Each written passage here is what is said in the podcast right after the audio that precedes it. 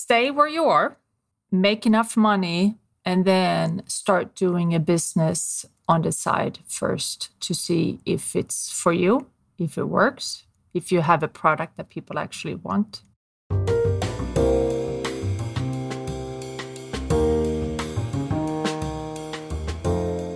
Welcome to Smashing the Plateau. We help you get unstuck so you can do what you love and get paid what you're worth consistently. I'm your host, David Shriner-Cahn. On today's episode of Smashing the Plateau, I'm speaking with the CEO of the Folson Group, Tina Larson. Tina had several transitions in her career that led her from employment to becoming an entrepreneur with several businesses. One of the themes in this episode is the power of perseverance. You need to give yourself enough time to experience results as an entrepreneur. Stay with us to hear all the details. In today's episode, Tina talks about the power of people who are in your network. As a consultant, you need to be in a community with other consultants so that you can support one another and learn together. That's why the camaraderie of supportive, collaborative colleagues is the foundation of the Smashing the Plateau community. Inside the Smashing the Plateau community, you'll also find a range of tools and resources to support your business, access to experts, and answers to your burning questions. Check out the Smashing the Plateau community so that you can build a successful consulting business on your own terms, doing what you love and getting paid what you're worth. Learn more at smashingtheplateau.com. Now let's welcome Tina Larson. Tina is the co founder and owner of the Folson Group the premier co op and condo cost consultant who helps New York City co op and condo owners and apartment building owners increase their property values. The company is a business consultant and a disruptor in the residential real estate world. Tina holds a LEED Green Associate designation and is on a mission to make New York City greener, more sustainable, and more affordable, one building at a time. Tina, welcome to the show. Thank you so much, David. Thank you for having me on this beautiful day. Uh, it's my pleasure, Tina. Tell me a little bit about how you got started in your business. Okay. So it was a very big turnaround. So I have been in finance. I have been a business analyst in finance on the financial services industry for over 20 years. I had my own investment advisory firm. And for the last 20 years, we had been analyzing businesses for the sole purpose of investing our clients' money we owned a co-op, an apartment in New York City, and right after the financial crisis, we get a letter from the board saying that they were increasing the maintenance by 5% for the 10th year in a row. That was a time when there was no inflation. There's no reason. I mean, as an analyst, I I'm like, why is it increasing by 5% every single year? And uh, during the financial crisis, of course, our business was suffering. So this was more on top of our mind, right? Right. And when you say our business, you were in the business as an employee, right? Not not as a business owner. No, we were business owners. Oh, you yes. were. Okay. Yes, but I didn't start that way. Got it. I was squeezed out a few years. Okay. Years prior. So we got together with some neighbors and we had a coup. We took over the board because I had my experience as an analyst, the board, I I did not join the board. My husband did because he's more uh, diplomatic, shall we say. but they asked me for my help. So we went around, we gathered financial statements for other buildings so that we could compare because who knows if if an expense is $10,000 per year or per month who knows what that means in insulation? You don't know if that's high, is it low, is it normal? So you have to have something to compare to. And so that's where my expertise from my background came in. And we were able to save the building $340,000 in the first three years. Wow. Out networking. Thank you. it's a lot of quite, money. I mean, I know. And we were kind of like, let's see if we can save 10,000. yeah. What was the size of the budget? 3 million. So it's so it's like more than yeah, 10%. So it's 10%. And over the course of the years, it's over one entire year's budget. So I mean it's pretty significant. And just like compounding investments, expenses compound too. So so when we were out networking, I mean, I normally used to walk into a room and tell them that I was a financial advisor, and you can only imagine how happy they were to meet another one, another financial advisor, right? There's not enough of those in New York City. So instead of introducing me as a financial advisor, I introduced myself as I helped my co op save $340,000. And you wouldn't believe it, but most of them said to me, Can I introduce you to my co op board? Who doesn't want to save money, especially that magnitude? no. and that's how we started.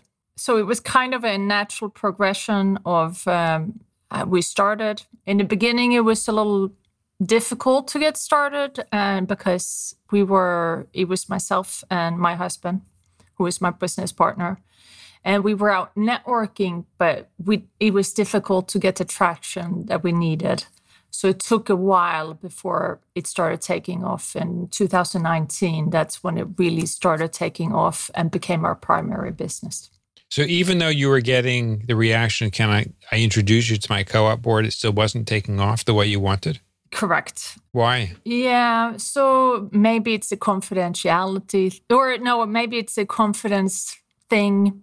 Maybe it's because we didn't really have a big history when they asked for references. We didn't really have any references. We had this one building, but since that was our building, it was not so easy to talk. We talked about that building, but it was not as easy as we thought. Mm-hmm.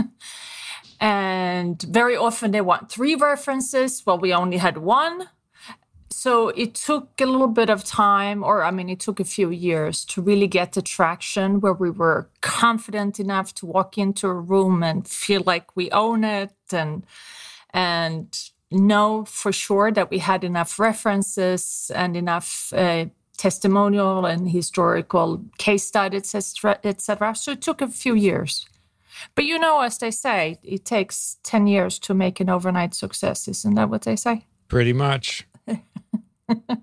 What helped you with the confidence? Having, I think, having enough. When we knew that they always ask for three references, once we had three references, that was part of it, of course. So was that really a, such a big jump, just getting the third one?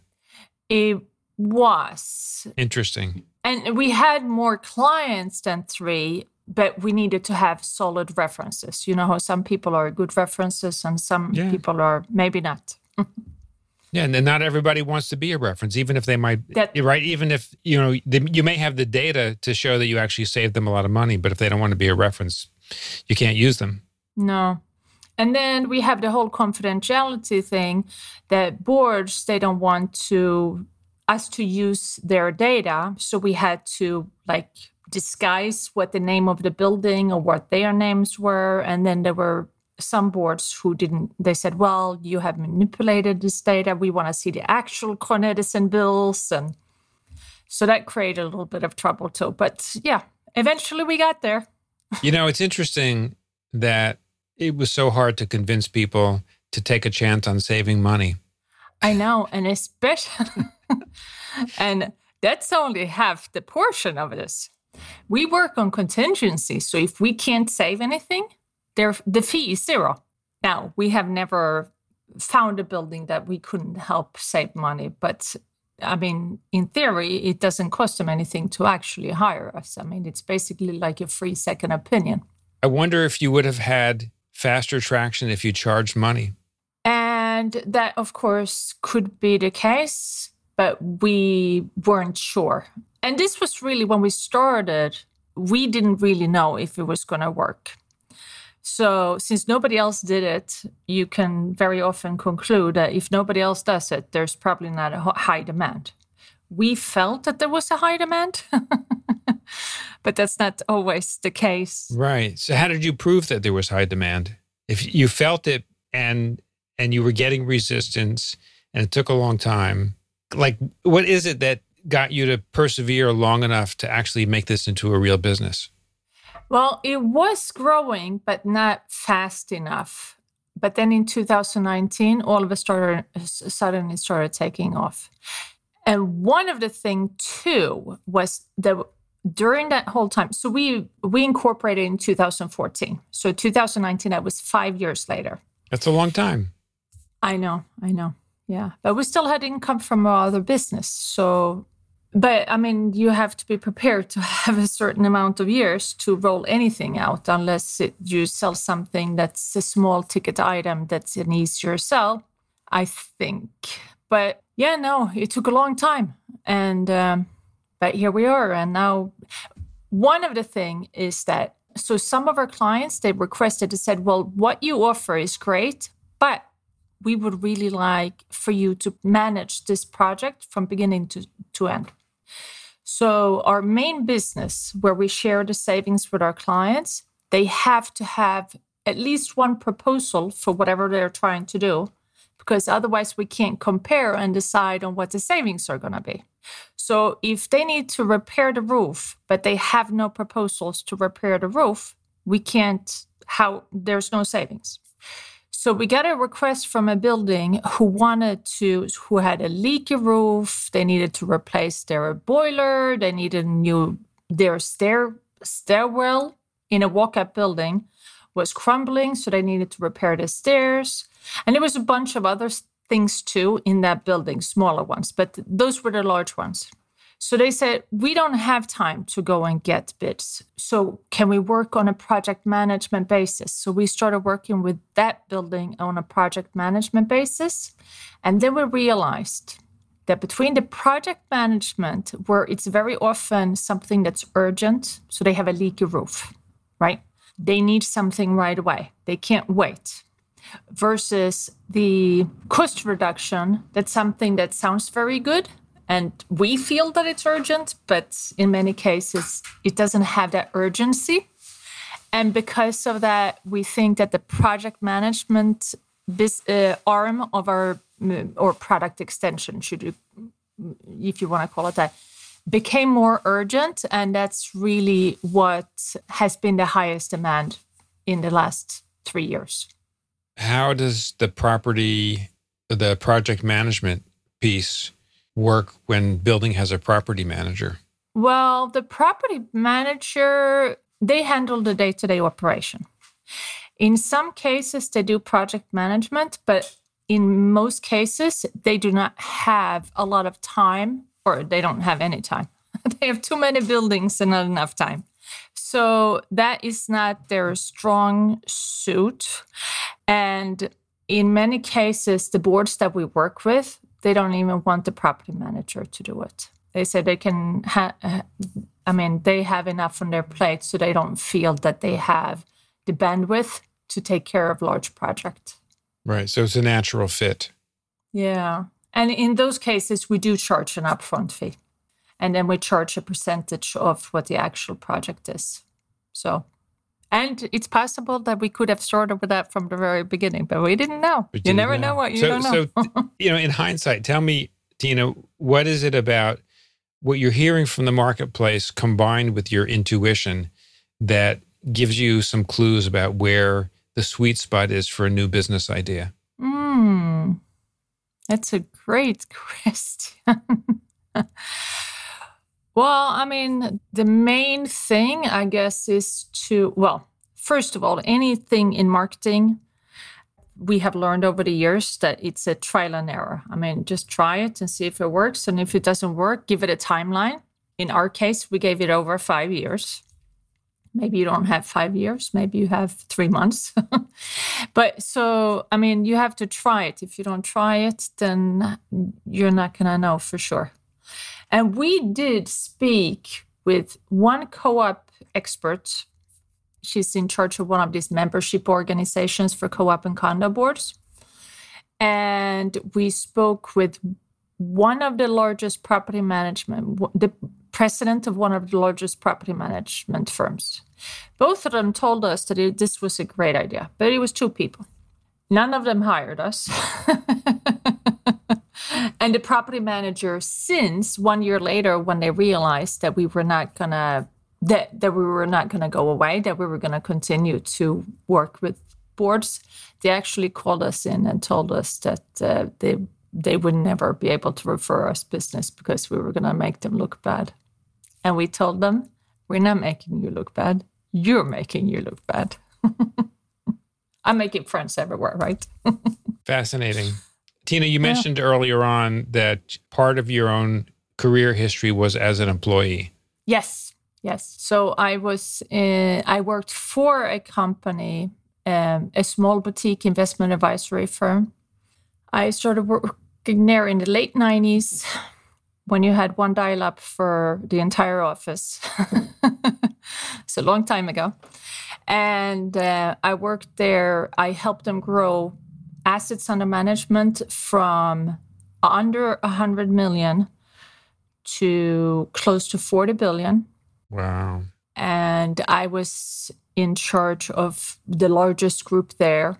And then I guess we made too much money, so they wanted me out.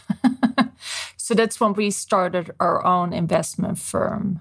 They were generous enough that they had told me, they said, listen, because I asked them every year if I could become a partner. And they said, no, we don't, we're not taking on any new partners. And then one time I went in there and I said, can I make partner? And he said, no, the CEO. And he said, but he said, I have an idea. You can start one product offering and you can continue to work for us while you roll it out. Sounded very generous, right? And that was fine. But we raised $50 million very quickly from their clients. And I guess they didn't like that portion. So they called us in and uh, they said, Oh, we're going to charge you $25,000 in rent for you using your office for this other firm. And they said, So this was in July. And they said, retroactively from two months prior, so we're like, okay, so we can pay $75,000 and stay here, or we can move out. So I continued to work for them. we moved out same Friday. and we moved out, and I continued to work for them, but remotely. And this is this was in 2008 and uh, they suge- they called me in and suggested that I quit. I'm like, I'm not quitting. and they said, but this is a conflict of interest, and I'm and I'm like, yeah, I spoke with our our uh, compliance officer. He doesn't think that it's a conflict of interest. yeah, so that didn't go so well. But anyway, so we didn't pay the seventy five thousand. We moved out, and I continued to work for that firm, and that firm they paid me for the longest time and then they started paying me a hundred dollars a month or something stupid for the next and they refused to fire me. And, oh and then i get it but i ended up getting fired by fax. Tell me about that. So in our new location one day the and the new location was a Regus office. I don't know if you're familiar it's like one of these uh, co-working space. co-working space. So one day the receptionist came in and she said oh you get a fax I'm like, who gets fax now? Faxes nowadays, right? So I looked at the fax. I get fired by fax. Have you ever heard of that one before? Uh, no, I've heard of getting fired by email. Okay. I've heard, heard of getting fired by text message. I had a guest on a while ago who was in charge of a, a big team of a couple hundred people, called them all together for a meeting. And I think it may have been an online meeting and and was told that everybody was fired. right. So I've it's never like, heard of that one. Right. Before. So it's like you you know you you call all of these people that that you're responsible for together, and then you're told along with them that you're all fired. wow. Oh, that's amazing. But actually, we had one of our clients just uh, a little bit their entire property management team was uh, all fired. The whole team. Maybe it's the same one. maybe, maybe. Yeah. Crazy world. Yeah. And this was when I got fired by fax. I mean, this is on this was in 2009, I think. So, I mean, it was during a time when everything was done over email. I mean, I don't know the last time I received a fax, but I get fired by fax. So, how did you feel to get fired by fax? We we were laughing. yeah, it was pretty funny. I still have it. I still have it. yeah, I could see that. but in the meantime, you had already started your your business, so you were Yes. Yes, you- you were fine. Yes, we started in 2007. We raised 50 million in 2007, and then the market crashed, so that didn't go so well. Little bad timing. We were we had 25 million dollars lined up to start a to launch a hedge fund in December of 2007. And you know what ha- happened then? Have you heard Yeah. of Madoff? Yes. Yes, not the best time to be lined up to start a hedge fund. No. So, and then the market crashed. And uh, we had a really good year in 2009, though. So it came back. But then in 2012, we started seeing that we could not attract younger clients. For some reason, it was like they didn't want professional, they didn't want to pick up the phone. They didn't want, they wanted Robinhood or something. They wanted robo trading. They wanted to do things. They were more like a do it your own. I'll get an app to do it for me. Yes. And we spoke with other trusted advisors like CPAs and some attorneys, and they said that they had, they were seeing the same trend. That younger generation they didn't want personal advice, and that generation is now forty five years old. So I mean, now they're Yeah. so Tina, in in hindsight, I mean, you- you've had a number of pretty significant transitions in your career, and you you seem pretty comfortable at this point with entrepreneurship. What would you say to someone who's like on the fence, um, who's been an employee for twenty plus years, doesn't really see that being an employee for the next 10, 20, 30 years is really going to be satisfying and maybe not providing enough revenue, but they're hesitant to pursue entrepreneurship because they've never run a business and it seems very risky. What advice would you have for them? well, stay where you are, make enough money, and then start doing a business on the side first to see if it's for you, if it works, if you have a product that people actually want. Do a lot of networking, read the five hour work week, because that is one guide to going from a full time job to becoming an, uh, to working putting in less and less time in that full-time position to doing other things whether that's traveling the world or entrepreneurships or, or whatever it is. Yeah no network uh, you're i mean you're only as rich as your network. Networking is it's fantastic and it's been fantastic especially if you're in a referral business. So if your entrepreneurship, whatever that business is, if it's something where you need referrals, then there's nothing as good as networking. And LinkedIn, it's the biggest network on the planet. it sure is. Yeah. And I mean, I I worked at my old when I was an employee, I had my LinkedIn profile and it's just been sitting there for all of these years and I never realized that it's actually a, not a social media platform where you put your resume. It's actually a phys- I mean, it's a networking event that goes on 24 7, seven days a week. It sure is. It sure is. Well, Tina, I want to thank you so much for coming on the show today. We covered a lot of territory about your career and all, all of your transitions and um, really the power of perseverance. You've shared so many stories about how perseverance has really been the driver of your success. If somebody wants to go deeper with anything we've talked about or access any information about you or your business, where's the best place for them to go? Our website. So it's www. Could never ever guess that one. Thefolsongroup.com. That's T H E F O L S O N group.com. I said N because Folsom Prison of Johnny Cash's is very common. Uh, I should try to buy that website, right? and of course, we'll put the link in the show notes. So Thank you can always go to smashtheplateau.com, listen to the episode, look at the show notes, and just click, and you'll go go to Tina's website. Tina, thank you so much for joining us today. My guest has been the CEO of the Folson Group, Tina Larson. Thank you again, Tina, for joining us. Thank you so much, David. When you visit the Smashing the Plateau website at smashingtheplateau.com, you'll find a summary of each episode along with the links we mention on the show. In today's episode, Tina talks about the power of the people who are in your network. As a consultant, you need to be in a community with other consultants so that you can support one another and learn together. That's why the camaraderie of supportive, collaborative colleagues is the foundation of the Smashing the Plateau community.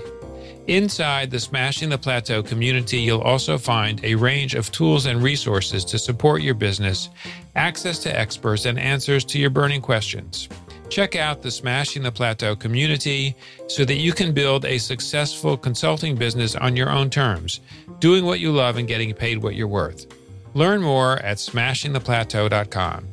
Thank you for taking the time to listen to our show. I'll see you on our next episode.